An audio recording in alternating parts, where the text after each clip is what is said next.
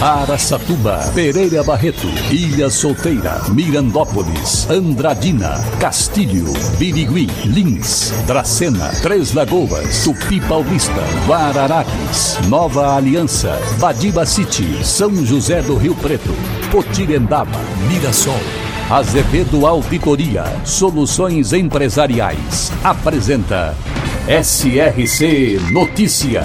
A informação para mais de 3 milhões e meio de ouvintes. Apresentação Marcelo Rocha. Foi aprovado na sessão da Câmara Municipal de Aracatuba na última segunda-feira o requerimento do vereador Lucas Anata, que questiona o salário dos agentes de saúde e dos agentes de combate a endemias do município. O documento traz questões sobre o valor questionado e destinado como salário base pelo governo federal ao município para essas categorias profissionais e os motivos pelos quais a Prefeitura, por meio da Secretaria Municipal de Saúde, ainda não incorporou o salário base destes profissionais, o valor de dois salários mínimos, como prevê a emenda constitucional. Durante a sessão desta semana, agentes de saúde e agentes de controle de endemias de Aracatuba protestaram no plenário da Câmara contra o prefeito, pedindo o pagamento do piso salarial, com faixas e cartazes dezenas de profissionais estiveram na sessão para cobrar o poder público, ou seja, o prefeito Dilador Borges Damasceno, sobre o tema. SRC Notícia. Notícia. No dia 2 e 3 de setembro, a Associação Costa Leste de Artesões do Mato Grosso do Sul, em parceria com a Prefeitura de Três Lagoas, promove a Feira da Orquídea e Artesanato. O evento acontecerá das 9 da manhã às 5 da tarde, na sede da Casa do Artesão. A Casa do Artesão fica na orla da Lagoa Maior. A Prefeitura de Mirassol está há duas semanas em processo de contratação de uma empresa para o fornecimento de ticket e alimentação para os servidores. A contratação está sendo feita na forma de concorrência pública entre empresas com edital publicado no Diário Oficial do Município. A expectativa do poder público é que o valor ajude a movimentar a economia de Mirassol.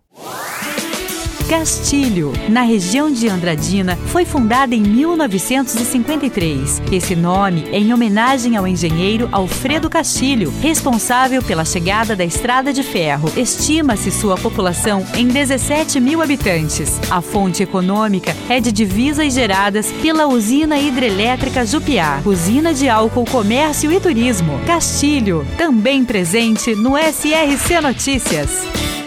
E agora Lins a notícia, repórter Wagner Trevisi. O setor de controle de vetores de Lins informou que desde o começo da semana estarão disponíveis mais de 200 doses de vacinas contra a raiva, destinadas a cães e gatos.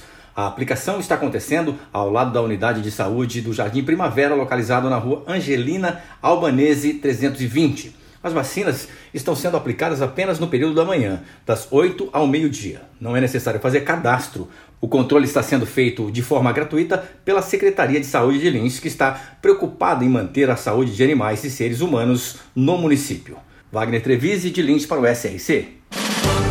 Para empresas inteligentes, Azevedo Contabilidade e Soluções Empresariais. Serviços de contabilidade e auditoria com profissionais com experiência nas áreas de gestão empresarial. Rua Bandeirantes 1438, fone 18 31 17 4500. Escritórios em Araçatuba, Bauru e São Paulo. Acesse azevedo.cnt.br. Azevedo Contabilidade e Soluções Empresariais. Há 28 anos oferecendo oferecendo serviço de qualidade. Nosso compromisso é com o seu sucesso.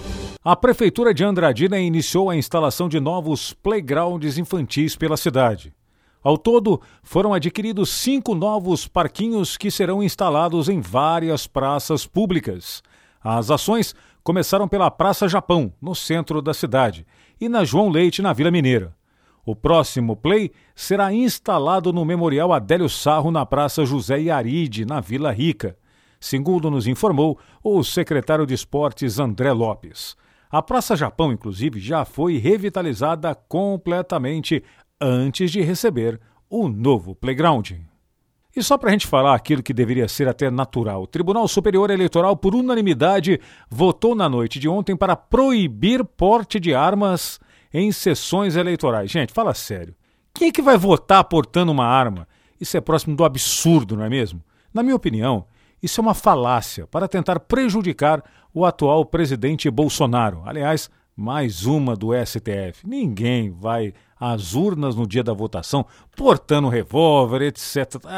Oh, o povo às vezes fala alguma coisa e faz algumas coisas que são difíceis de entender. E, aliás, a grande arma no dia 2 de outubro é o voto. Marcelo Rocha, é CRC. Azevedo Auditoria Soluções Empresariais apresentou SRC Notícia.